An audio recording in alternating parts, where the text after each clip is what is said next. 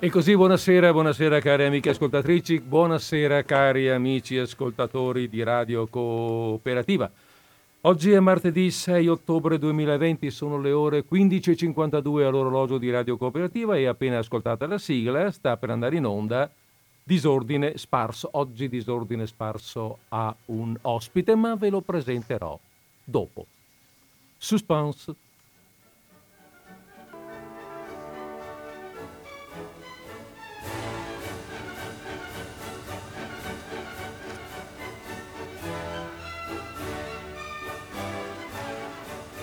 Zan zan e su questo zan zan chiudiamo la musica e diamo il e ne approfittiamo per la presentazione. Squillino le trombe, rullino i tamburi.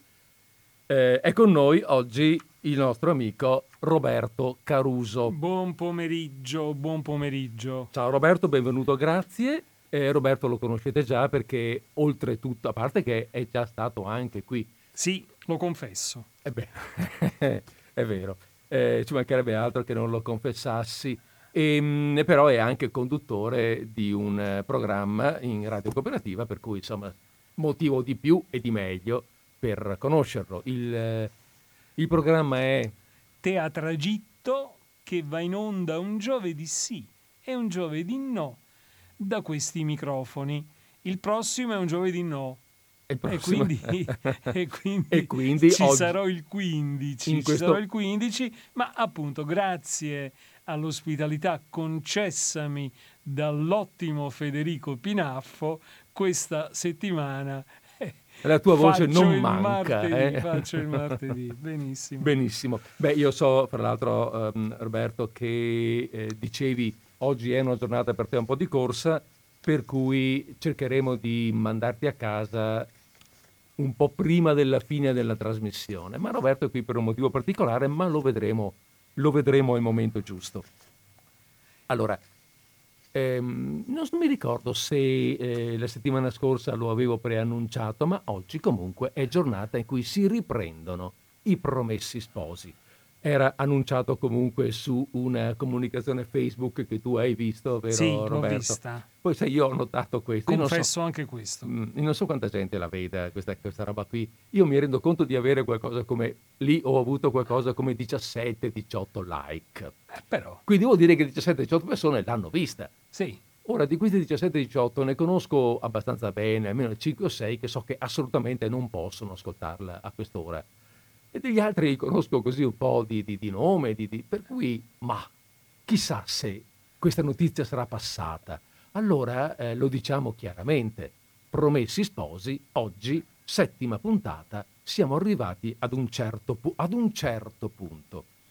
E siamo arrivati al punto in cui beh, facciamo, no, beh, la, mh, il riassunto delle puntate precedenti, no, eh, perché siamo al diciottesimo capitolo, sarebbe, eh, un, sarebbe po un po' lungo. E eh, sarebbe un po' lungo, però diciamo che per dire così, il, per fare il punto, ecco, diciamo che Lucia, Lucia Montella, insidiata da Don Rodrigo che la vorrebbe fare sua almeno per una notte, ha alla fine potuto rifugiarsi, grazie ai buoni uffici di padre Cristoforo, il frate, a Monza.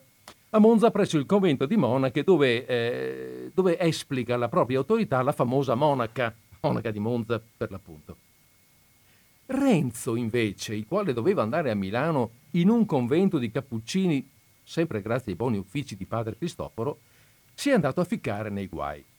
Eh, coinvolto nei disordini di Milano avvenuti a causa della carestia, della mancanza di pane e tutte queste belle cose, è poi dovuto scappare inseguito dagli sbirri ed è riuscito a mettersi in salvo in territorio di Bergamo sotto il governo della Serenissima Repubblica di Venezia, praticamente all'estero. E eh, sembra che non esistesse neanche l'estradizione all'epoca fra, due, fra questi due stati. Quindi insomma è in salvo. In salvo ma in fuga. Il capitolo 18, quello dal quale partiamo oggi, si apre proprio con le ricerche della polizia nei confronti del nostro giovane protagonista. Allora mm, arrivano in paese, fanno perquisizioni, interrogatori, insomma mettono sotto sopra l'intera piccola comunità e tutti vedono, tutti capiscono, tutti sanno, se qualcuno avesse avuto dei dubbi, tutti capiscono che Renzo è ricercato dalla polizia. Eh, e dice Manzoni ehm, che eh, la gente, il, i, i, come, come dire, i, paesani, ecco, presumono che, eh, che, tutta questa cosa, questa, eh, questa mh, ricerca, questi guai nei quali Renzo si è andato a cacciare, in realtà non sia altro che una macchinazione di quel prepotente di Don Rodrigo per rovinare il suo povero rivale. E, dice Manzoni, tanto è vero che a giudicare per induzione e senza la necessaria cognizione dei fatti, si fa alle volte gran torto anche ai birbanti. Povero Don Rodrigo, che in questo caso non ne ha colpa.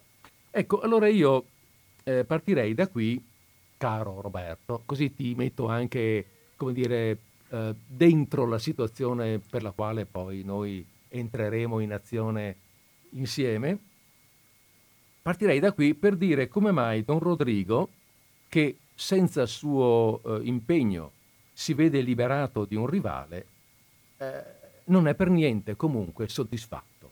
Non può esserlo e vediamo un po' perché. Ma coi fatti alla mano, come si suol dire, possiamo affermare che se colui non aveva avuto parte nella sciagura di Renzo, se ne compiacque però come fosse opera sua e ne trionfò coi suoi fidati e principalmente col conte Attilio. E qui mi corre l'obbligo, anzi mi correva tre righe prima, ma non l'ho fatto, lo faccio adesso, di dire, di ricordare chi è il conte Attilio. Conte Attilio è già apparso nel romanzo, ma noi non lo abbiamo ancora nominato, per cui devo presentarlo, perché qui viene presentato come se già tutti lo conoscessimo. Attilio è cugino di Rodrigo, ed è un po' la sua anima nera, diciamo il suo pessimo consigliere. Ecco, uno come lui, ma magari un pochettino anche peggio. Andiamo avanti. Questo, secondo i suoi primi disegni, avrebbe dovuto a quell'ora trovarsi già in Milano, ma alle prime notizie del tumulto e della canaglia che girava per le strade in tutt'altra attitudine che di ricever bastonate, aveva creduto bene di trattenersi in campagna fino a cose quiete tanto più che, avendo offeso molti, aveva qualche ragione di temere che alcuno dei tanti, che solo per impotenza stavano cheti, non prendesse animo dalle circostanze e giudicasse il momento buono da far le vendette di tutti. Questa sospensione non fu di lunga durata. L'ordine venuto da Milano dell'esecuzione da farsi contro Renzo era già un indizio che le cose avevano ripreso il corso ordinario e quasi nello stesso tempo se n'ebbe la certezza positiva. Il conte Attilio partì immediatamente, animando il cugino a persistere nell'impresa, a spuntar l'impegno e promettendogli che dal canto suo metterebbe subito mano a sbrigarlo dal frate, al quale affare il fortunato accidente dell'abbietto rivale doveva fare un gioco mirabile. Appena partito Attilio, arrivò il griso da Monza sano e salvo e riferì al suo padrone ciò che aveva potuto raccogliere. Che Lucia era ricoverata nel tal monastero sotto la protezione della tal signora e stava sempre nascosta, come se fosse una monaca anche lei, non mettendo mai piede fuori della porta e assistendo alle funzioni di chiesa da una finestrina con la grata. Cosa che dispiaceva a molti, i quali, avendo sentito motivar non so che di sue avventure e di gran cose del suo viso, avrebbero voluto un poco vedere come fosse fatto. Questa relazione mise il diavolo addosso a don Rodrigo, o, per dir meglio, rendé più cattivo quello che già ci stava di casa. Tante circostanze favorevoli al suo disegno infiammavano sempre più la sua passione, cioè quel misto di puntiglio, di rabbia e di infame capriccio di cui la sua passione era composta. Renzo assente, sfrattato, bandito, di maniera che ogni cosa diventava lecita contro di lui, e anche la sua sposa poteva essere considerata in certo modo come roba di rubello. Il solo uomo al mondo che potesse o volesse prendere le sue parti e fare un rumore da essere sentito anche lontano e da persone alte, l'arrabbiato frate, tra poco sarebbe probabilmente anche lui fuori del caso di nuocere. Ed ecco che un nuovo impedimento, nonché contrappesare tutti quei vantaggi, li rendeva, si può dire, inutili. Un monastero di Monza quando anche non ci fosse stata una principessa, era un osso troppo duro per i denti di don Rodrigo, e per quanto egli ronzasse con la fantasia intorno a quel ricovero, non sapeva immaginare né via né verso d'espugnarlo, né con la forza né per insidie. Fu quasi quasi per abbandonare l'impresa. Fu poi per risolversi d'andare a Milano, allungando anche la strada per non passarne pure da Monza, e a Milano gettarsi in mezzo agli amici e ai divertimenti, per discacciare con pensieri affatto allegri quel pensiero divenuto oramai tutto tormentoso. Ma, ma, ma, ma, ma, gli amici, piano un poco con questi amici. Invece di una distrazione poteva aspettarsi di trovare nella loro compagnia nuovi dispiaceri, perché Attilio certamente avrebbe già preso la tromba, messo tutti in aspettativa. Da ogni parte gli verrebbero domandate notizie della Montanara. Bisognava render ragione. S'era voluto, s'era tentato, cosa s'era ottenuto. S'era preso un impegno, un impegno un po' ignobile, a dire il vero, ma via, uno non può alle volte regolare i suoi capricci. Il punto è di soddisfarli. E come si usciva da questo impegno? Dando la vinta a un villano e a un frate. Uh! e quando una buona sorte inaspettata, senza fatica del buono a nulla, aveva tolto di mezzo l'uno e un abile amico l'altro, il buono a nulla non aveva saputo valersi della congiuntura e si ritirava vilmente dall'impresa. Ce n'era più del bisogno per non alzare più il viso tra i galantuomini o avere ogni momento la spada alle mani. E poi, come tornare o come rimanere in quella villa, in quel paese, dove, lasciando da parte i ricordi incessanti e pungenti della passione, si porterebbe lo sfregio di un colpo fallito, dove nello stesso tempo sarebbe cresciuto l'odio pubblico e scemata la reputazione del potere, dove, sul viso di ogni mascalzone, anche in mezzo agli inchini, si potrebbe leggere un amaro la ingoiata, c'ho gusto. La strada dell'iniquità, dice qui il manoscritto, è larga, ma questo non vuol dire che sia comoda. Ha i suoi buoni intoppi, i suoi passi scabrosi, è noiosa la sua parte e faticosa, benché vada all'ingiù.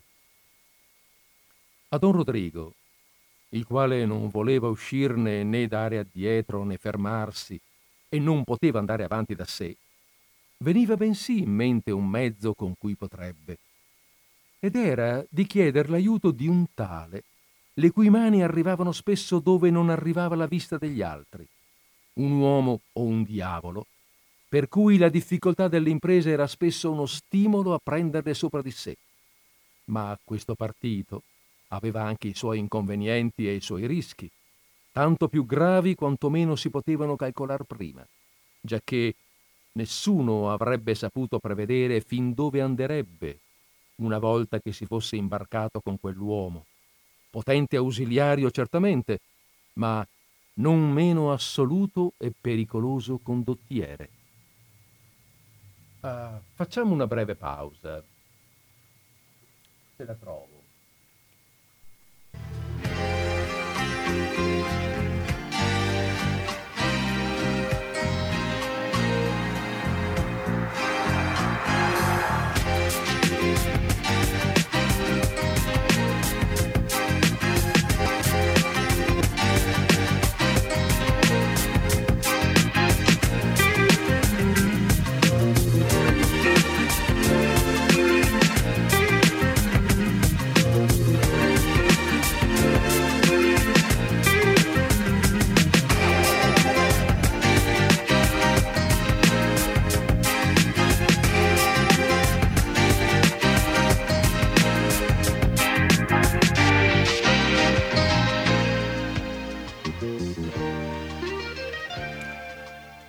Allora, allora, allora, Don Rodrigo vuole chiedere aiuto a qualcuno. Uno, mm, uno potente e pericoloso. Ma questo sarà poi un momento forte e centrale del romanzo, lo vedremo con calma una volta, una, una, una prossima volta. Adesso invece mi vorrei soffermare eh, sulle modalità con cui Rodrigo, dopo che abbiamo sentito dopo che un colpo di fortuna lo ha liberato di Renzo, riesce a liberarsi anche di padre Cristoforo. Eh, per la verità il merito non è propriamente di Rodrigo. Il, il deus ex machina della situazione è il cugino Attilio. Ecco, questa deus ex machina mi piace molto. Mi è venuta così, eh, mentre la pensavo, non adesso, per carità, io, io le, le frasine me le preparo a casa, però mi è venuta improvvisamente e mi ha fatto piacere che mi venisse perché Deus Ex Machina è eh, espressione tipicamente teatrale. Il, eh, il, ed è anche, se non, se non, ricordo male, riguarda anche proprio il teatro seicentesco. Dico bene, ti ricordi qualcosa, eh, Roberto, a questo proposito? Eh, beh, eh, mi, mi, vuoi mettere sì. in difficoltà? No, no, no, scusami, scusami. No, no, ti ricordi qualcosa, nel senso che no. era, se è quello seicentesco o, o, di altre epoche. Cioè è quel, quel personaggio, diciamo, della divinità Beh, che è, appariva improvvisamente molto, dalle grandi macchine teatrali. È molto più antica. È molto più antica. Sì. Mm. Eh, sì perché... Tanto appunto che la frase è in latino perché comunque si riferiva già presso i, i romani a qualche cosa eh, da loro ben, mm. ben conosciuta. Questo, questo, questo eh, Terminator, no? sì. C'era questa figura che usciva accompagnata da grandi effetti, da grandi effetti, come si chiamano? Gli effetti speciali. Sì. Eh, e di solito una divinità per l'appunto sì. che risolveva che i casi risolveva. difficili. Il, il, il la macchina teatrale metteva sì. in moto dei, dei, casi irresolubili, alla fine usciva la divinità e metteva a posto tutto. Il Deus ex machina, appunto, che esce dalla macchina teatrale, almeno questa come definizione. Sì, poi ha preso, diciamo, adesso non è più, non è più consueto eh, sentirlo, no. però era, era abbastanza eh, diffusa per indicare non solo in campo eh, teatrale chi risolvesse una questione. No? Esatto. E il, risol- il risolutore della nostra questione è il cugino Attilio, questo personaggio che, di cui abbiamo sentito prima, questo, questo cattivo consigliere. Ehm, oltretutto, ecco, eh, questo, questo, richiamo al teatro mi, fa, mi piaceva anche perché qui adesso Manzoni costruisce proprio due scene da teatro. In una, eh, che sarà la seconda, eh, se ne rende talmente conto anche lui che lo, poi lo dice esplicitamente, nomina esplicitamente una, una situazione teatrale. Però adesso eh, vediamo la prima. È un dialogo tra Attilio e il conte zio. Il conte zio è Conte, eh, pardon, è Conte sì, ma è zio di Attilio e di Rodrigo. Ehm, ed è un, un politicone, un personaggio importante. Attilio si rivolge a lui per convincerlo a intervenire. Bene, allora adesso leggiamo questo dialogo. Eh, teniamo presente che i dialoghi, anche questo, sono scritti come si usa scrivere in un romanzo cioè con la descrizione e il commento. E allora Attilio disse e lo zio rispose. Noi, è per questo che ehm, è qui Roberto. Per tagliare queste cose. Esatto, per tagliare queste cose e farne un vero e proprio dialogo. Ho con me la gomma, quindi Benissimo, hai, cancella- hai, procedu- sì, hai, cancellato. Sì. Benissimo. Allora io invece devo trovare la pagina che non deve essere molto lontana da questa. Eh, tu... Eccolo qua, l'ho trovato. Allora parto? Parto io, parto con una... Parto con la didascalia iniziale e poi via. Fatti i suoi complimenti al conte zio e presentatigli quelli del cugino, Attilio, con un suo contegno serio che sapeva prendere a tempo, disse Credo di fare il mio dovere senza mancare alla confidenza di Rodrigo, avvertendo il signore zio di un affare che, se lei non ci mette una mano, può diventare serio e portare delle conseguenze. Qualcheduna delle sue, mi immagino. Per giustizia, devo dire che il torto non è dalla parte di mio cugino, ma è riscaldato. E, come dico, non c'è che il signore zio che possa. Vediamo, vediamo. C'è da quelle parti un frate cappuccino che là con Rodrigo. E la cosa è arrivata a un punto che... Quante volte v'ho detto all'uno e all'altro che i frati bisogna lasciarli cuocere nel loro brodo? Basta il da fare che danno a chi deve, a chi tocca. Eh, ma voi altri che potete scansarli. Signore zio, in questo è mio dovere di dirle che Rodrigo l'avrebbe scansato se avesse potuto. È il frate che ce l'ha con lui, che ha preso a provocarlo in tutte le maniere. Che diavolo ha codesto frate con mio nipote? Prima di tutto è una testa inquieta, conosciuto per tale, e che fa professione di prendersela coi cavalieri. Costui protegge, dirige, che so io, una contadinotta di là. E ha per questa creatura una carità. una carità. non dico pelosa, ma una carità molto gelosa, sospettosa, permalosa. Intendo.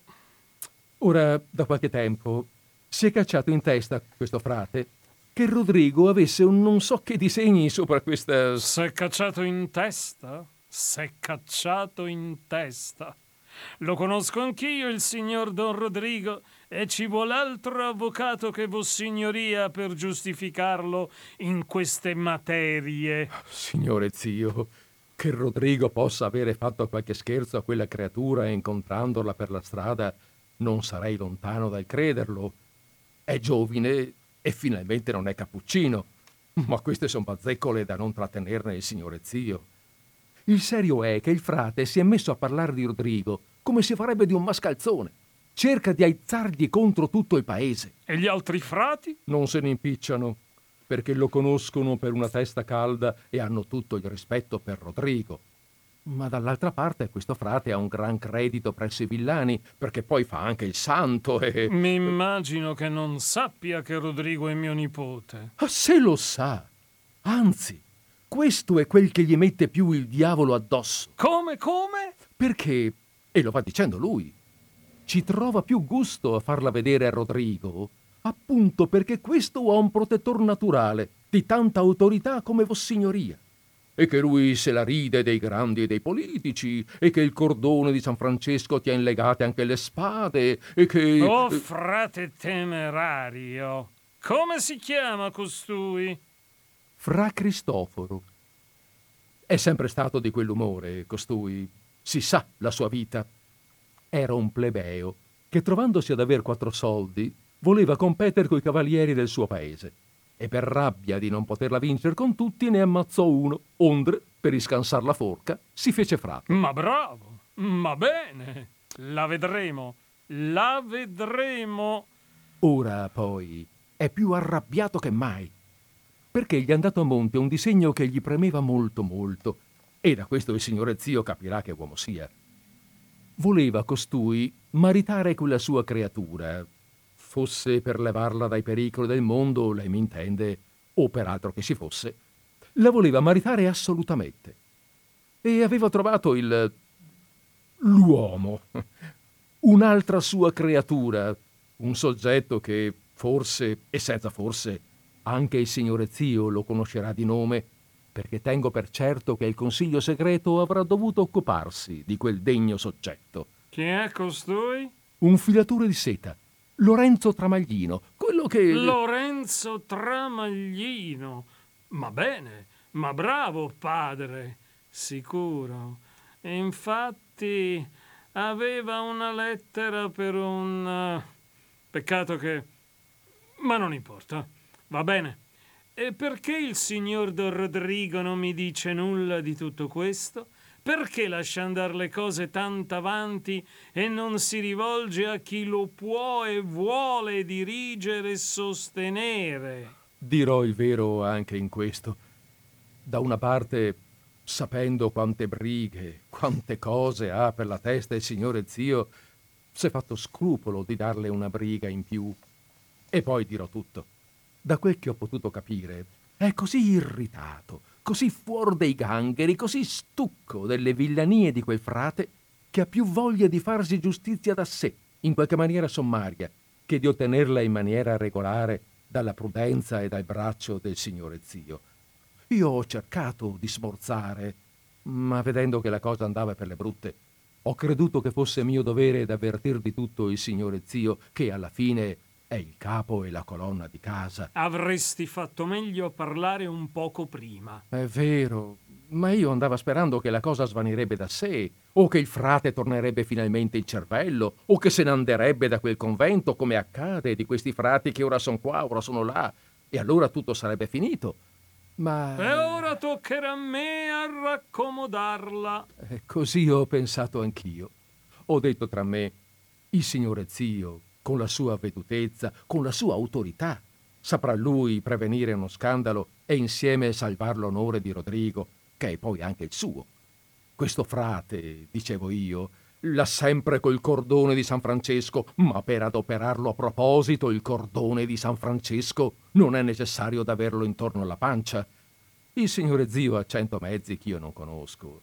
So che il padre provinciale ha, come è giusto, una gran deferenza per lui. E se il signore zio crede che in questo caso il miglior ripiego sia di far cambiare aria al frate, lui con due parole. Lasci il pensiero a chi tocca Vossignoria. Oh, è vero. Sono io l'uomo da dar pareri al signore zio. Ma è la passione che ho della reputazione del casato che mi fa parlare. E, e ho anche paura di aver fatto un altro male. Ho paura di aver fatto torto a Rodrigo nel concetto del signore zio. Non mi darei pace se fossi cagione di farle pensare che Rodrigo non abbia tutta quella fede in lei, tutta quella sommissione che deve avere.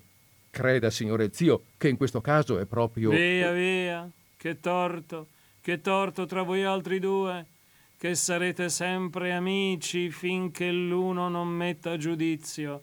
Scapestrati, scapestrati, che sempre ne fate una, e a me tocca di rattopparle che Mm, mi fareste dire uno sproposito.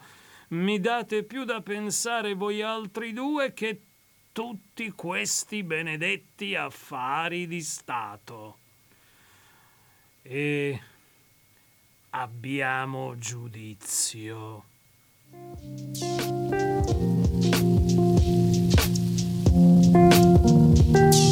Bye.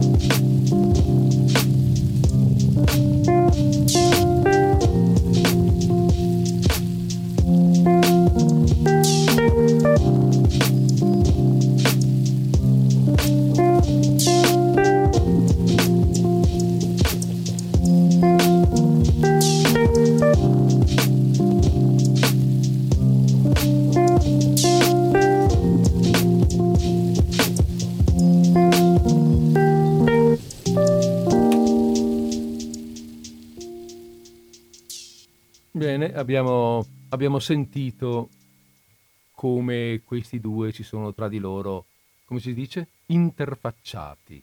L'abilità di Attilio, la prosopopea del conte zio e, e, siccome siamo anche un po' in anticipo sull'orario che avevo previsto, tenendo pur conto della tua necessità di andare, Roberto, io mi permetto di aprire la linea allo 049 880 9020 per vedere se così nel prossimo minuto o due qualcuno vuole fare una, che ne so, un commento, dare una sua... C'è qualcuno che lo fa molto molto bene. Um, pronto? Siamo in linea. Sì, buongiorno. Io Bu- però mm, ero, avevo telefonato per chiedere un'altra cosa. Ahimè, vediamo che no, cosa. No, si tratta di una cosa che ha detto oggi Don Albino relativamente forse ad un incontro, una festa o qualcosa del genere, forse lei ne sa. Eh, non molto, eh, stavo cercando di guardarmi qui attorno per vedere se c'è una, un'indicazione di scadenze, di date.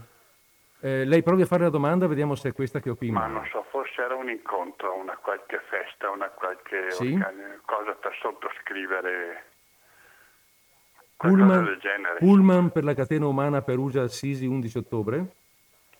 Potrebbe essere. Eh, io posso solo dire che quello che vedo qui su questo mm, volantino, partenza da Padova alle 5.30 dell'11 ottobre da via Ariosto Stanga. Ho capito, va bene, vi ringrazio. No, eh, sono troppo lontano da Padova per ah. arrivare a quell'ora lì. Comunque vi ringrazio di tutto, vi penserò. Va bene. Grazie. Ok, salve. Ci ascolti intanto. Vabbè, era un'altra... Sei... Ho sbagliato a tirare... Ah no, uh, scusami. È giusto? Eh, abbi pazienza, avevo sbagliato ad alzare il microfono.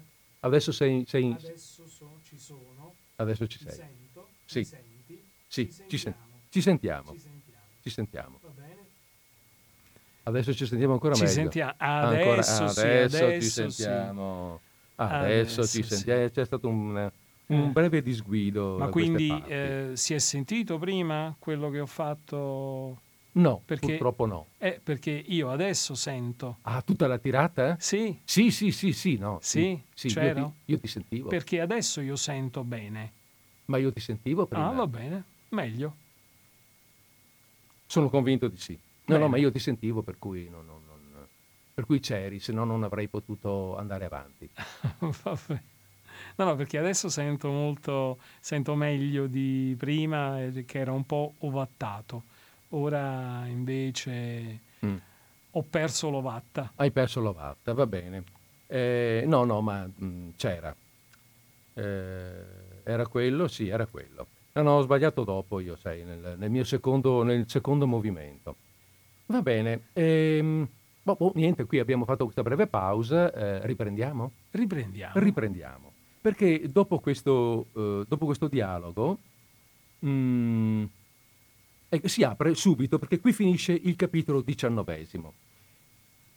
Si apre il capitolo diciannovesimo, finisce il 18, si apre il 19, con uno dei magistrali, diciamo, notissimi, ecco, incipit manzoniani, il più oh, chiaro, l'incipit è quello del romanzo, ma eh, anche, anche, i vari capitoli spesso hanno degli incipit che rimangono nella memoria.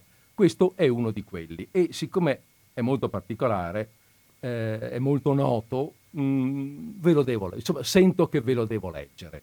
Sono dieci righe, quindi facciamo presto. Eh, dieci mezze righe, anzi perché c'è in mezzo una, fi- una, una figurina, un colorino. Allora, ehm, Attilio ha messo un'idea in testa al conte zio e dice Manzoni, chi vedendo in un campo mal coltivato un'erbaccia, per esempio un bel lapazio, volesse proprio sapere se sia venuto da un seme maturato nel campo stesso o portatovi dal vento o lasciatovi cadere da un uccello, per quanto ci pensasse, non ci verrebbe mai a una conclusione. Così anche noi non sapremo dire se dal fondo naturale del suo cervello o dall'insinuazione di Attilio venisse al conte zio la risoluzione di servirsi del padre provinciale per troncare nella miglior maniera quel nodo imbrogliato. Questo, mh, mm, questa, questa mh, mm, similitudine dell'erbaccia dell'apazio è passata un po' in, eh, in proverbio, se vogliamo seguono alcune pagine, altre pagine molto importanti, molto belle, io, io, le chiamo magistrali, che vi invito eventualmente ad andare a rileggere se avete voglia. Eh, ora noi non ne abbiamo esattamente il tempo. E non abbiamo tempo perché vogliamo rendere conto di come qualmente il conte zio riesca a centrare l'obiettivo. Allora, cosa farà il conte zio? Il conte zio invita a cena il padre provinciale e tenta di manipolarlo. Lo fa incontrare con tutta la dimostrazione del suo potere. Ehm, in mezzo allo sfarzo del, dei, dei, dei, parenti potenti, anch'essi invitati, e in mezzo alla, ehm, servi, al servilismo suoi, della sua clientela. Dopodiché dopo che appunto, dopo che appunto stato, ha, ha, fatto notare, ha fatto ben pesare al frate suoi, il suo potere, i due si appartano, si appartano nel fumoir, diciamo, e, e hanno questo dialogo, questo colloquio. Abbiamo cominciato così e quindi Roberto continuerà ad essere il conte zio, io divento in questo caso il padre provinciale. Con un abile gioco, eh? ti, ti, trasformi ti trasform... da Attilio un, dal, dal, giovane Attilio al vecchio, al vecchio francescano, frate, francescano no? ma non cambierà di molto, vedrai. Mm. Ehm, cosa volevo dire? Ah sì, ecco, eh, il frate in un paio di punti ha anche dei momenti, ha dei pensieri, ha dei sotto, eh, un, un, sottotesto, ecco lo leggeremo. Eh, cercherò di far capire che non è quello che dice veramente, ma si capisce dal testo stesso. Lo leggeremo perché è significativo nel, nell'approccio, appunto, nel comprendere l'approccio del frate alla, alla discussione, al dialogo. Quindi apriamo? Apriamo con l'apertura manzoniana. Due potestà, due canizie, due esperienze consumate si trovavano a fronte. Il magnifico signore fece sedere il padre molto reverendo, sedette anche lui e cominciò.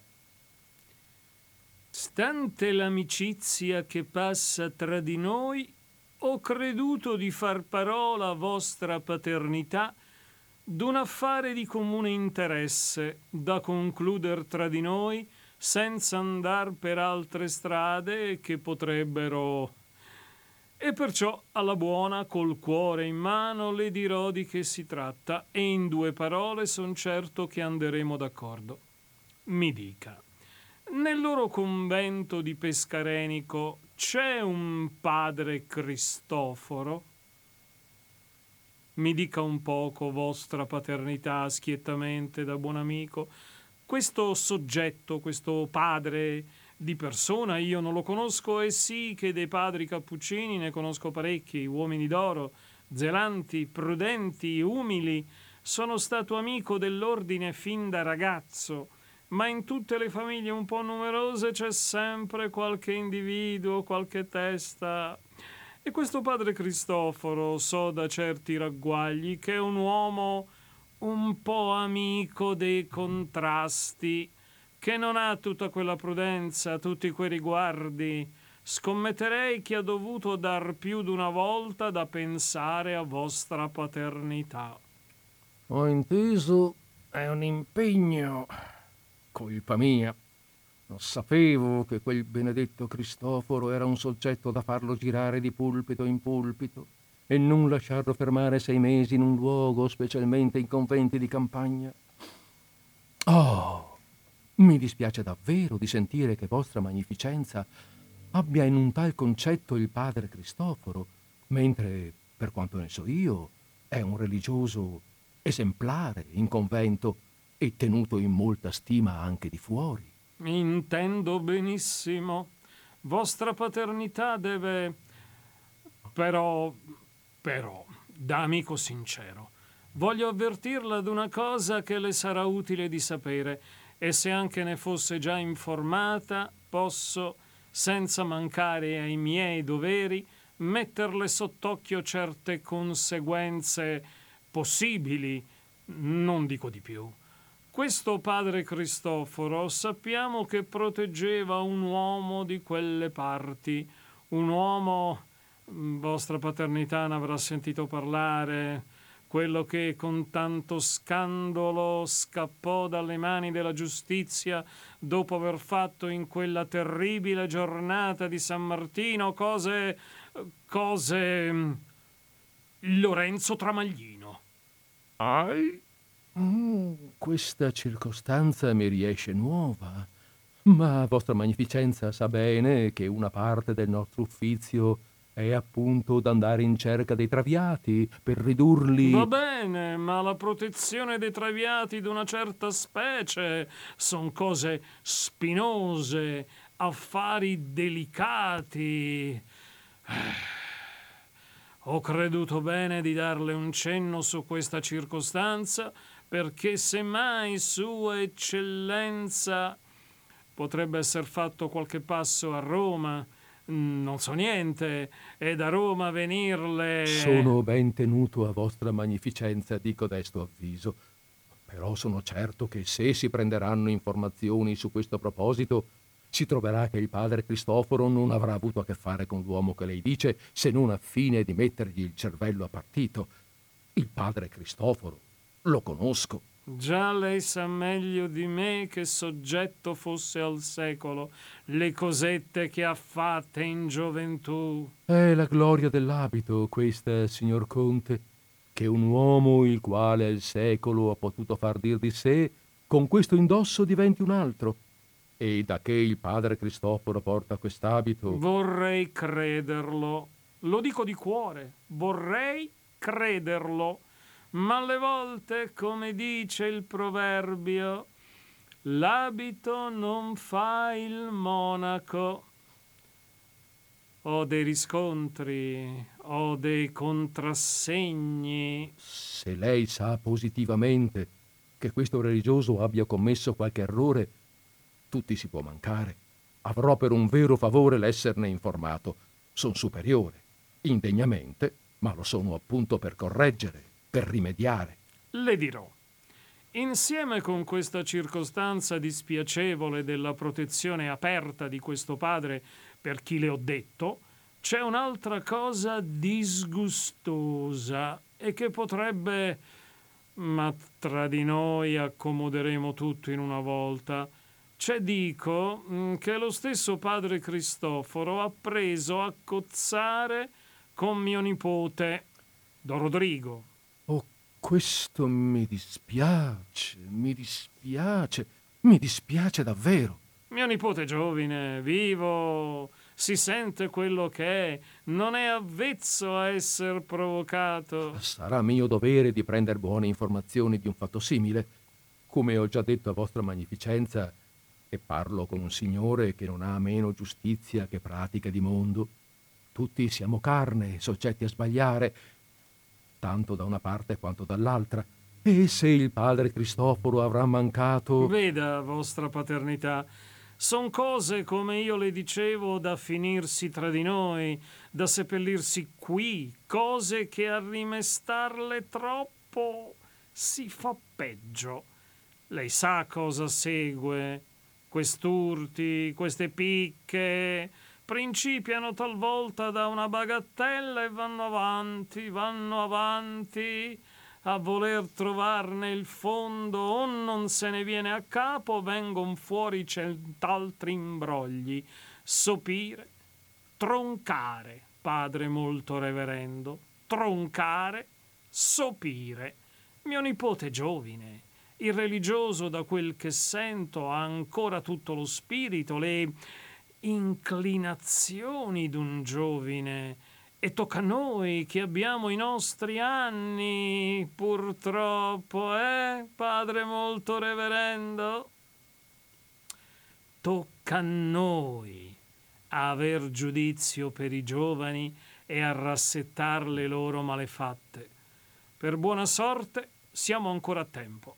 La cosa non ha fatto chiasso è ancora il caso d'un buon principis obsta, allontanare il fuoco dalla paglia. Alle volte un soggetto che in un luogo non fa bene o che può essere causa di qualche inconveniente riesce a maraviglia in un altro. Vostra paternità saprà ben trovare la nicchia conveniente a questo religioso. C'è giusto anche l'altra circostanza che possa essere caduto in sospetto di chi potrebbe desiderare che fosse rimosso e collocandolo in qualche posto un po' lontanetto, facciamo un viaggio e due servizi, tutto s'accomoda da sé, o per dir meglio, non c'è nulla di guasto. Mm, già, vedo dove vuoi andare a parare. Delle solite. Quando un povero frate preso a noia da voi altri o da uno di voi altri, o vi dà ombra, subito, senza cercare se abbia torto o ragione, il superiore deve farlo sgomberare. Intendo benissimo quel che il signor Conte vuole dire, ma prima di fare un passo... È un passo e non è un passo, padre molto reverendo. È una cosa naturale, una cosa ordinaria e se non si prende questo ripiego e subito prevedo un monte di disordini, un'iliade di guai, uno sproposito. Mio nipote non crederei. Ci sono io per questo, ma al punto a cui la cosa è arrivata, se non la tronchiamo noi senza perder tempo con un colpo netto, non è possibile che si fermi, che resti segreta, e allora non è più solamente mio nipote. Si stuzzica un vespaio, padre molto reverendo. Lei vede, siamo una casa, abbiamo attinenze. Cospicue. E lei mi intende. Tutta gente che ha sangue nelle vene che a questo mondo è qualche cosa. C'entra il puntiglio, diviene un affare comune. E allora anche chi è amico della pace sarebbe un vero crepacuore per me di dovere di trovarmi. Io che ho sempre avuta tanta propensione per i padri cappuccini loro padri per far del bene come fanno con tanta edificazione del pubblico hanno bisogno di pace di non aver contese, di stare in buona armonia con chi... E poi hanno dei parenti al secolo e questi affaracci di puntiglio, per poco che vadano in lungo, se stendono, si ramificano, tiran dentro mezzo mondo io mi trovo in questa benedetta carica che m'obbliga a sostenere un certo decoro. Eh, Sua Eccellenza, i miei signori colleghi, tutto diviene affar di corpo. Tanto più con quell'altra circostanza. Lei sa come vanno queste cose. Veramente il padre Cristoforo è predicatore e avevo già qualche pensiero. Mi si richiede appunto, ma in questo momento, in tali circostanze, potrebbe parere una punizione. E una punizione, prima d'aver ben messo in chiaro. No, punizione. No, un provvedimento prudenziale, un ripiego di comune convenienza per impedire i sinistri che potrebbero... Mi sono spiegato? Tra il signor Conte e me la cosa rimane in questi termini, intendo, ma stando il fatto come fu riferito a vostra magnificenza, è impossibile, mi pare, che nel paese non sia traspirato qualcosa. Per tutto c'è degli aizzatori, dei metti male, o almeno dei curiosi maligni che, se posson vedere alle prese signori e religiosi, ci hanno un gusto matto e, e fiutano, interpretano, ciarlano. Ognuno ha il suo decoro da conservare e io poi, come superiore indegno, ho un dovere espresso. L'onor dell'abito eh, non è cosa mia, è un deposito del quale il suo signor nipote, giacché è così alterato, come dice vostra magnificenza, potrebbe prendere la cosa come una soddisfazione data a lui e non dico vantarsene, trionfarne, ma... Le pare, padre molto reverendo, mio nipote, è un cavaliere che nel mondo è considerato secondo il suo grado e il dovere ma davanti a me è un ragazzo e non farà né più né meno di quello che gli prescriverò io. Le dirò di più. Mio nipote non ne saprà nulla. Che bisogno abbiamo noi di render conto?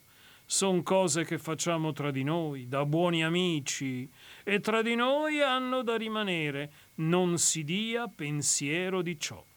Devo essere avvezzo a non parlare. In quanto ai cicaloni, che vuol che dicano? Un religioso che vada a predicare in un altro paese è cosa così ordinaria.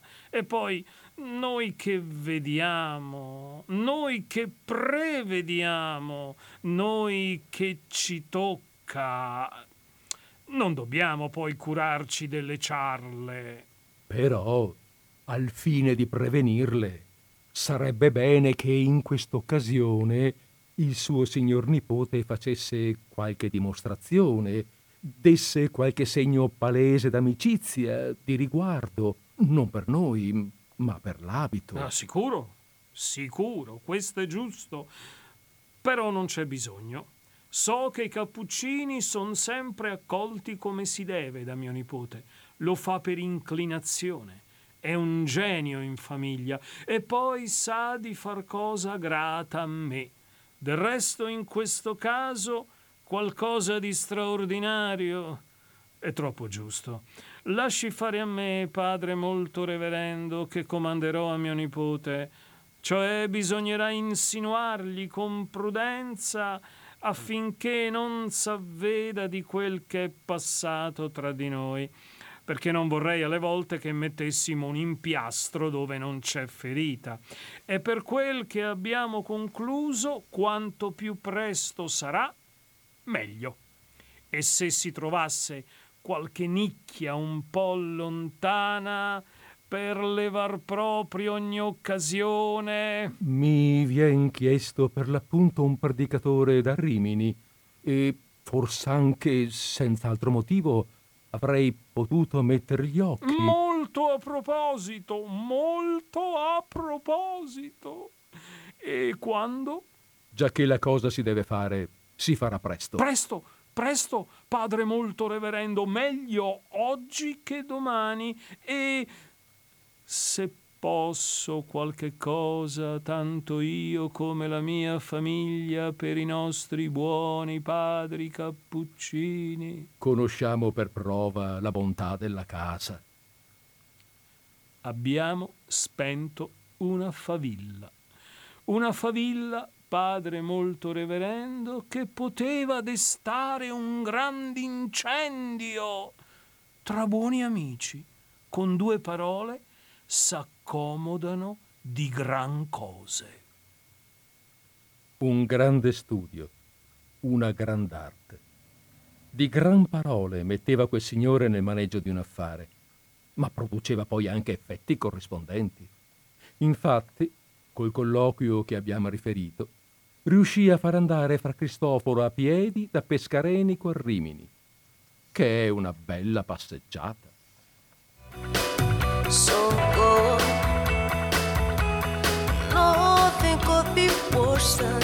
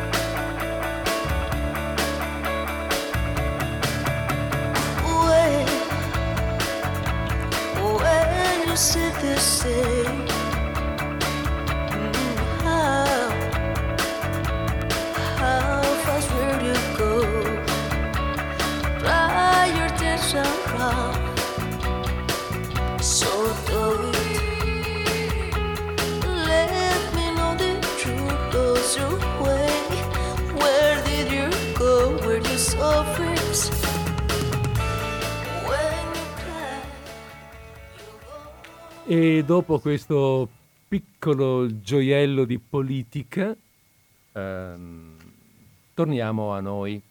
Eh, apro la linea 049 880 90 20, sempre perché se qualcuno volesse, ribadisco, condividere qualcosa, un'opinione, una... perché vedete, a me sembra, non so, eh, chiedo anche a te Roberto che sei un, un conoscitore, mh, mm, perlomeno sei un lettore, quantomeno sei sicuramente un lettore attento, questi, questi passaggi, quando si fanno a scuola i promessi sposi, di solito questi passaggi qui vengono rapidamente, come dire, saltati. Ci sono altre le pagine che si, che si cerca di vedere. E a me invece questi dialoghi piacevano particolarmente, anche perché, eh, diciamocela, ci sono alcuni passaggi che non sappiamo da dove saltano fuori ma c'è una telefonata e allora il discorso allora, ce lo facciamo sì, dopo. Ce lo facciamo e dopo. allora pronto? Siamo in linea. Pronto? Pronti? Buonasera. Buonasera.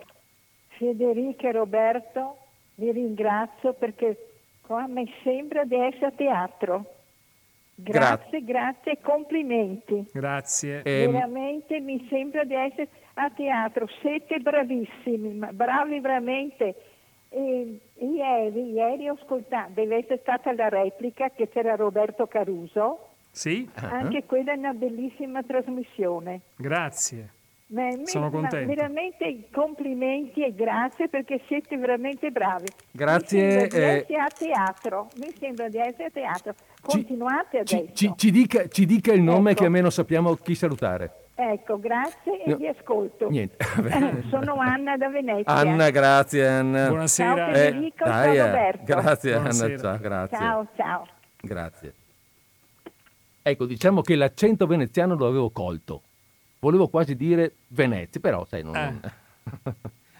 eh, grazie Anna. Ah, aspetta, ehm, tu lo sapevi? Ah, scusami, scusami eh, Roberto. Dimmi. Ti avevo chiesto prima, così buttata lì, Ah, beh, se tu avevi dimestichezza con queste pagine e cosa ne pensi? Hai, hai toccato, secondo me, un tasto dolentissimo, hai. quello della scuola, ah. che sta soffrendo più del solito di questi, di questi tempi. E, mm, non, mi è, non, mi era mai capitato di affrontare nelle mie scorribande mm. Eh, questo, questo, dialogo, eh, perché io poi ho, mh, mm, fa, facendo anche interventi eh, curricolari nelle ore di lettere, mi è capitato di, mh, mm, come dire, di eh, stimolare la lettura dei, dei ragazzi delle eh, mm-hmm. superiori su eh. alcuni, anche su alcuni capitoli eh, ma- manzoniani. Però devo dire, devo dire questo eh, non, non, mi era mai mm, capitato e anzi ti ringrazio per, avere, per avermi dato l'occasione di cimentarmi eh, perché sai questo eh, questa, questo colloquio così mh, eh, politico tra, tra, tra, tra, i due, politico proprio nel senso sì, filosofico sì. No? del, sì, del, termine, mi, mi fa venire in mente in particolare quei personaggi un po' ambigui ma molto raffinati che interpretava il grande Ugo Tognazzi.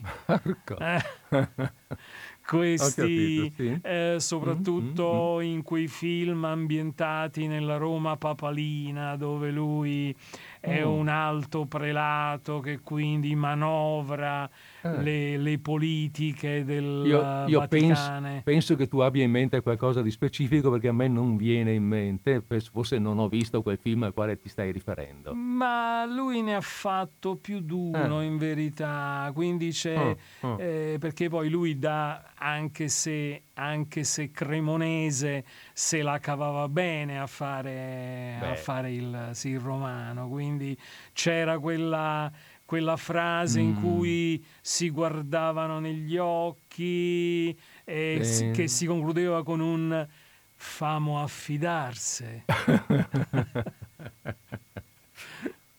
Ho capito.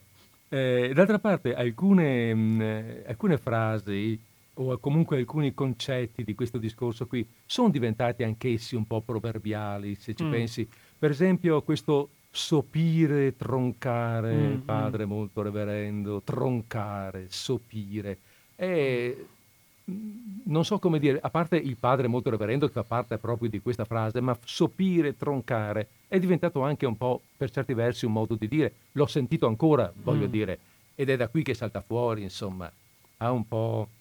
E, e una cosa che mi piaceva ricordare ai nostri ascoltatori a questo punto era quel passo che ho nominato all'inizio, ma che poi noi non abbiamo letto perché in realtà è un inciso, è un inciso di romanzo.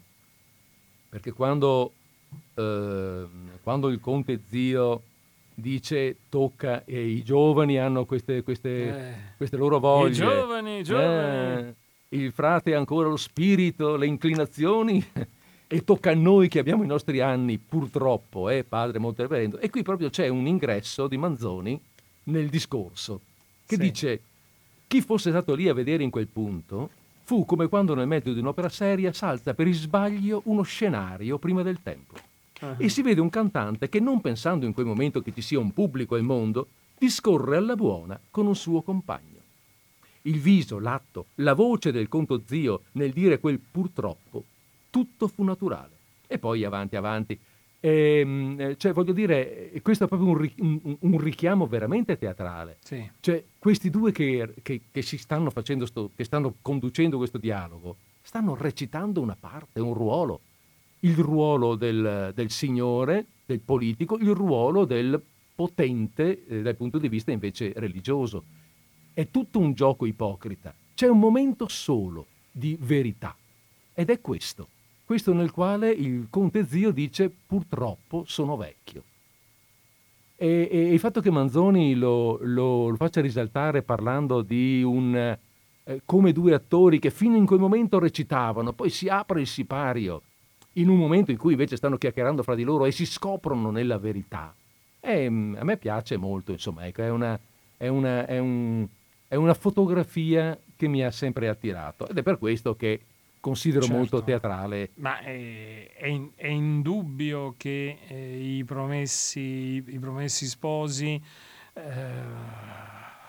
almeno finora, eh, abbiano creato comunque tutto un immaginario, perché comunque è un... Uh, è un romanzo che al di là della, del successo eh, letterario è stato più volte eh, proposto televisivamente, eh, le parodie che sono state sì. fatte anche, ovviamente penso a Marchesini, Solenghi, Solenghi Lopez, certo. ma anche, ma, anche, eh, ma anche, quelle del quartetto, il quartetto. Eh, infatti il quartetto e, Cetra è venuto in mente anche a me. Quindi tutte queste...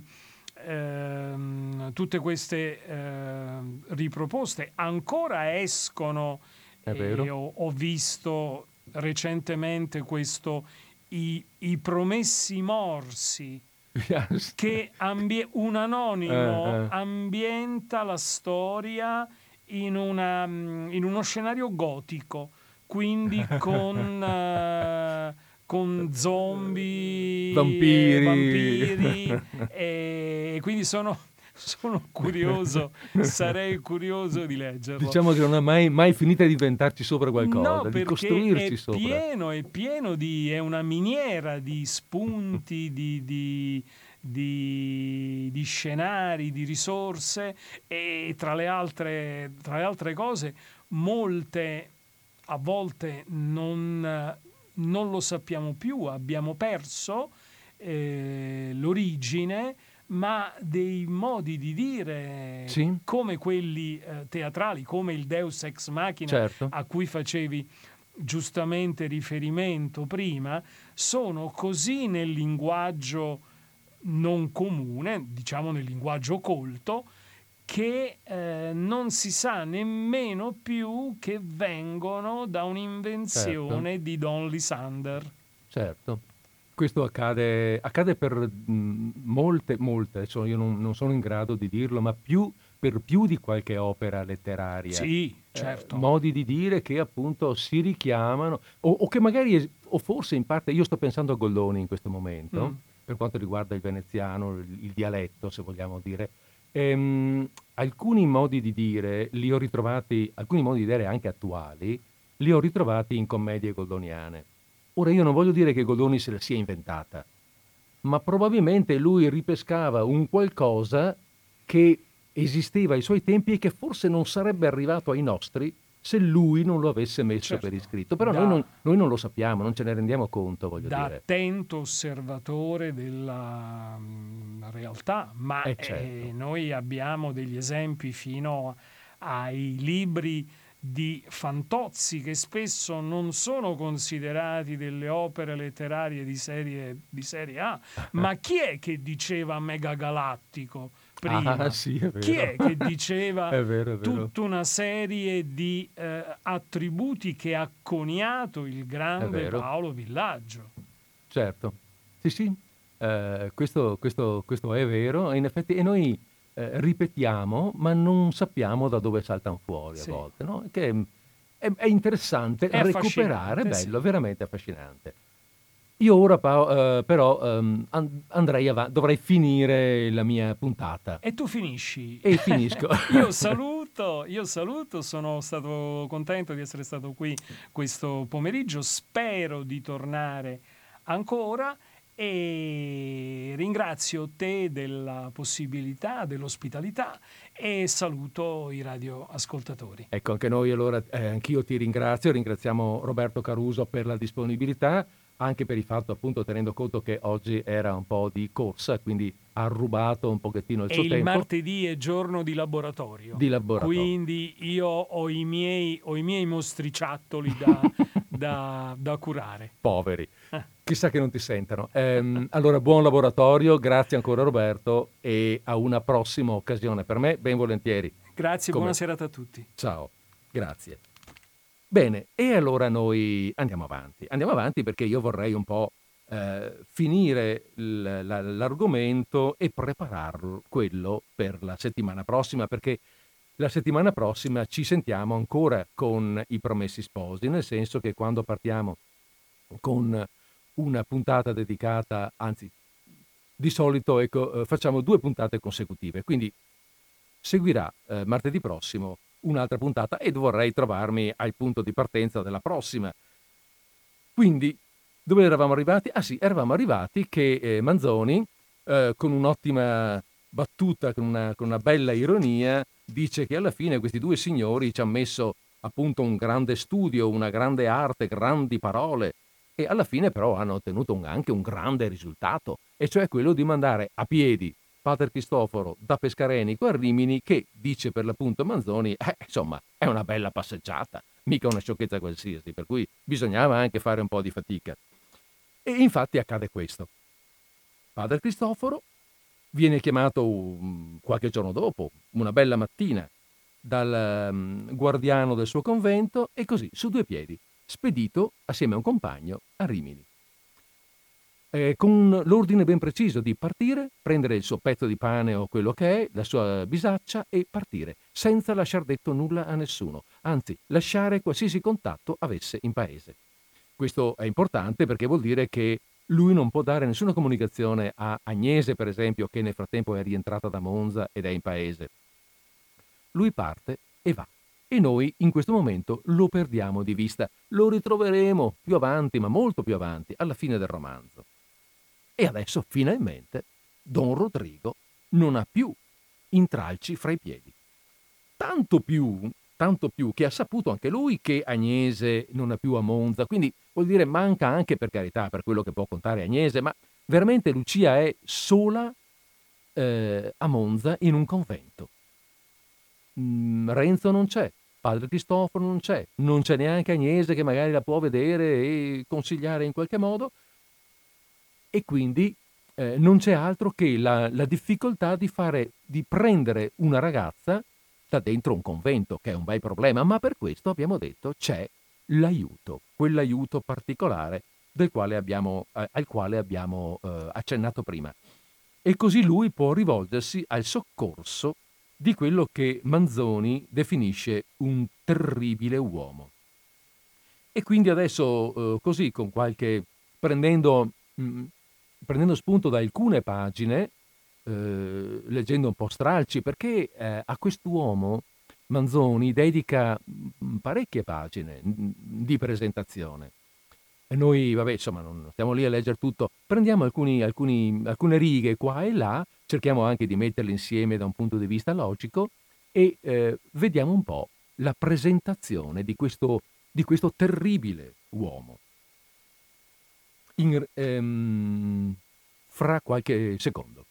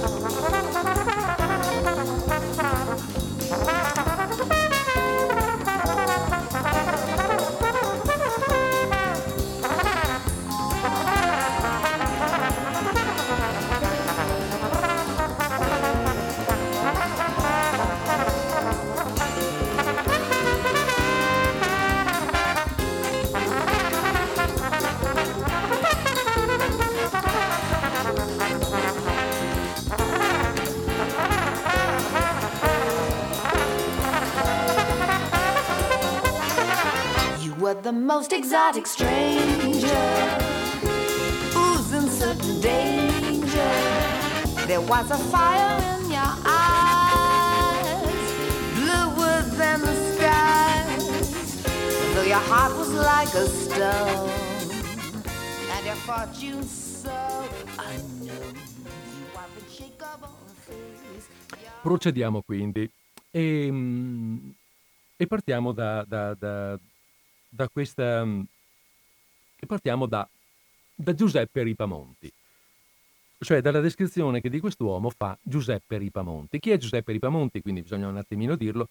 Ehm, questo, questo signore è uno storico eh, del Seicento, per l'appunto, richiamato da Manzoni assieme ad un altro storico, Francesco Rivola, ai quali si riferisce per, eh, per, dire, per provare la storicità reale, l'esistenza reale di questo personaggio. Allora, Giuseppe Ripamonti, che nel quinto libro della quinta decade della sua storia pratica ne fa più distesa menzione, lo nomina uno, costui, colui, quest'uomo, quel personaggio. Riferirò, dice nel suo bel latino da cui traduciamo come ci riesce, il caso di un tale che, essendo dei primi tra i grandi della città, aveva stabilita la sua dimora in una campagna situata sul confine e lì, assicurandosi a forza di delitti, teniva per niente i giudizi, i giudici, ogni magistratura, la sovranità. Menava una vita affatto indipendente, ricettatore di forusciti, foruscito un tempo anche lui, poi tornato come se niente fosse. Da questo scrittore prenderemo qualche altro passo che ci venga in taglio per confermare e per dilucidare il racconto del nostro anonimo, col quale tiriamo avanti. Fare ciò che era vietato dalle leggi o impedito da una forza qualunque, essere arbitro, padrone negli affari altrui, senz'altro interesse che il gusto di comandare, essere temuto da tutti, aver la mano da coloro che erano soliti averla dagli altri. Tali erano state in ogni tempo le passioni principali di costui. Fino dall'adolescenza, allo spettacolo e al rumore di tante prepotenze, di tante gare, alla vista di tanti tiranni, provava un misto sentimento di sdegno e di invidia impaziente. Di maniera che, per conto suo e per conto d'altri, tante ne fece che non bastando né il nome, né il parentado, né gli amici, né la sua audacia a sostenerlo contro i bandi pubblici e contro tante animosità potenti, dovette dar luogo e uscire dallo Stato. Credo che a questa circostanza si riferisca un tratto notabile raccontato dagli Ripamonti. Una volta che costui ebbe a sgomberare il paese, la segretezza che usò, il rispetto, la timidezza furono tali. Attraversò la città a cavallo, con un seguito di cani a suon di tromba, e passando davanti al palazzo di corte, lasciò alla guardia un'imbasciata di impertinenze per il governatore. Finalmente, non si sa dopo quanto tempo, o fosse levato il bando per qualche potente intercessione, o l'audacia di quell'uomo gli tenesse luogo di immunità, si risolvette di tornare a casa e vi tornò, difatti, non però in Milano, ma in un castello confinante col territorio bergamasco, che allora era, come ognuno sa, stato veneto. Quella casa, cito ancora gli Ripamonti, era come un'officina di mandati sanguinosi. Servitori la cui testa era stata messa a taglia e che avevano per mestiere di troncar teste, né cuoco né sguattero, dispensati dall'omicidio, le mani dei ragazzi insanguinate. Oltre a questa bella famiglia domestica, n'aveva, come afferma lo stesso storico, un'altra di soggetti simili, dispersi e posti come a quartiere in vari luoghi dei due stati, sul lembo dei quali viveva, e pronti sempre ai suoi ordini. La fama dei tiranni ordinari rimaneva per lo più ristretta in quel piccolo tratto di paese dove erano i più ricchi e i più forti. Ogni distretto aveva i suoi e si rassomigliavano tanto che non c'era ragione che la gente si occupasse di quelli che non aveva a ridosso. Ma la fama di questo nostro era già da gran tempo diffusa in ogni parte del milanese. Per tutto la sua vita era un soggetto di racconti popolari e il suo nome significava qualcosa di irresistibile, di strano, di favoloso. Il sospetto che per tutto sapeva dei suoi collegati e dei suoi sicari contribuiva anch'esso a tener viva per tutto la memoria di lui. Non eran più che sospetti, giacché chi avrebbe confessata apertamente una tale dipendenza? Ma ogni tiranno poteva essere un suo collegato, ogni malandrino uno dei suoi, e l'incertezza stessa rendeva più vasta l'opinione e più cupo il terrore della cosa e ogni volta che in qualche parte si vedessero comparire figure di bravi sconosciute e più brutte dell'ordinario, a ogni fatto enorme di cui non si sapesse alla prima indicare o indovinar l'autore, si proferiva, si mormorava il nome di colui che noi, grazie a quella benedetta, per non dire altro, circospezione dei nostri autori, saremo costretti a chiamare l'innominato. You're lost in your mind without no compass. You can try to pinch yourself and wake up fast. Keep doing what you do, but remember that anyway, you are the stolen thief.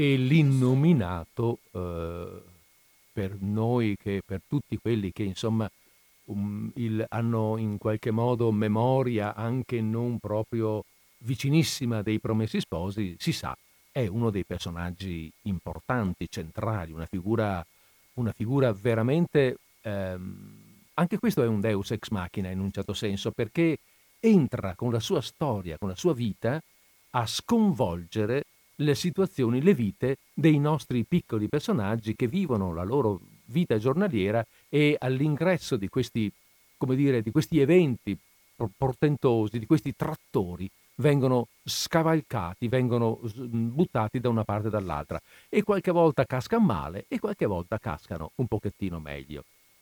L'innominato, dicevamo. Allora l'innominato è una figura vera, è una figura ehm, eh, storicamente provata.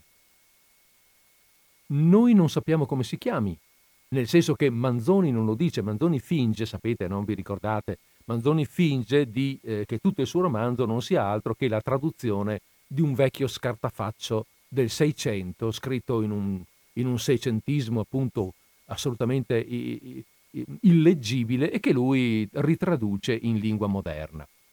E dice, questo mio autore non mette il nome, come d'altra parte non lo mette neanche il Ripamonti e neanche il Rivola, neanche gli storici veri quando parlano di lui mettono il suo nome. Infatti dice Ripamonti lo nomina dicendo uno, costui, colui, quest'uomo, quel personaggio, ma che dica chi è. E allora chi è, se storicamente è esistito? Eh, in realtà il personaggio è reale e si tratta di Francesco Bernardino Visconti. Eh, qui leggo eh, una nota, proprio la leggo così come è stata scritta. Allora, si tratta di Francesco Bernardino Visconti, feudatario di Brignano nella Ghiara d'Adda, che nel 1603 dal governatore era stato bandito. Fu al centro di una conversione che presso i contemporanei suscitò meraviglia e commozione. Le notizie su di lui il Manzoni le attinse dagli storici contemporanei, gli Ripamonti e gli Rivola. Che sia il personaggio manzoniano da identificare con lui, lo dice Manzoni stesso in una sua lettera, dove dice, aperte virgolette, l'innominato è certamente Bernardino Visconti. Quindi sappiamo chi è e sappiamo che eh, questo personaggio, questo personaggio, um, questo signore potente, che prepo, potente e prepotente, al quale una serie di altri piccoli signorotti attorno si rifanno per ehm, per trovare aiuto e, per, eh, e al quale si sottomettono, questo personaggio così importante al suo tempo ad un certo momento è stato oggetto di una importante conversione.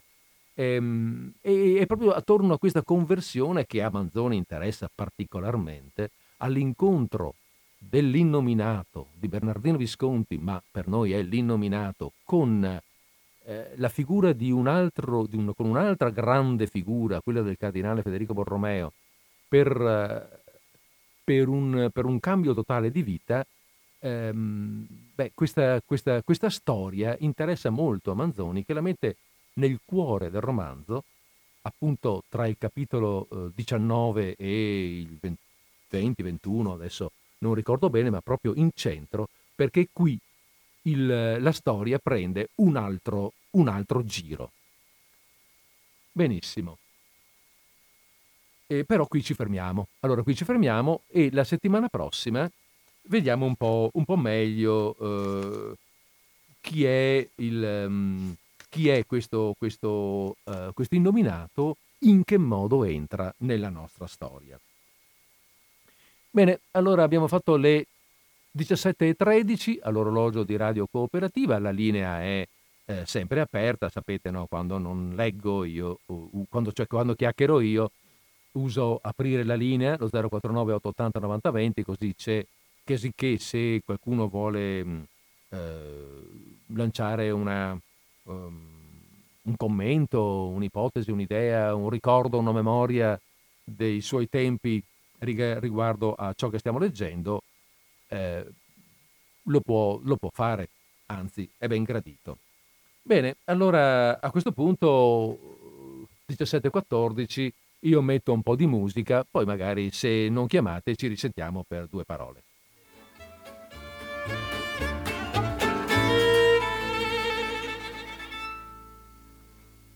¿Quién será que me queda a mí? ¿Quién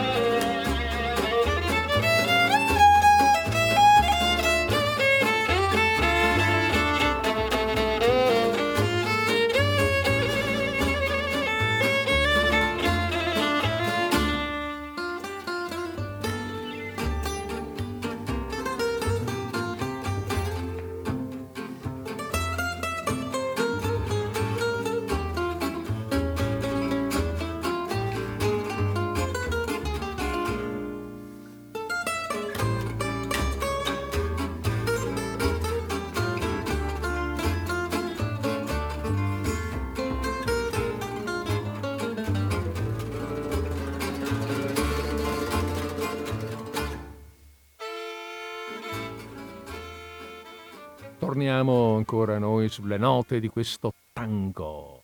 Eh, torniamo noi perché così due parole bisogna continuare a dirle, insomma non volevo, non essendo questa una trasmissione musicale, poi manca poco, stiamo per finire il nostro tempo.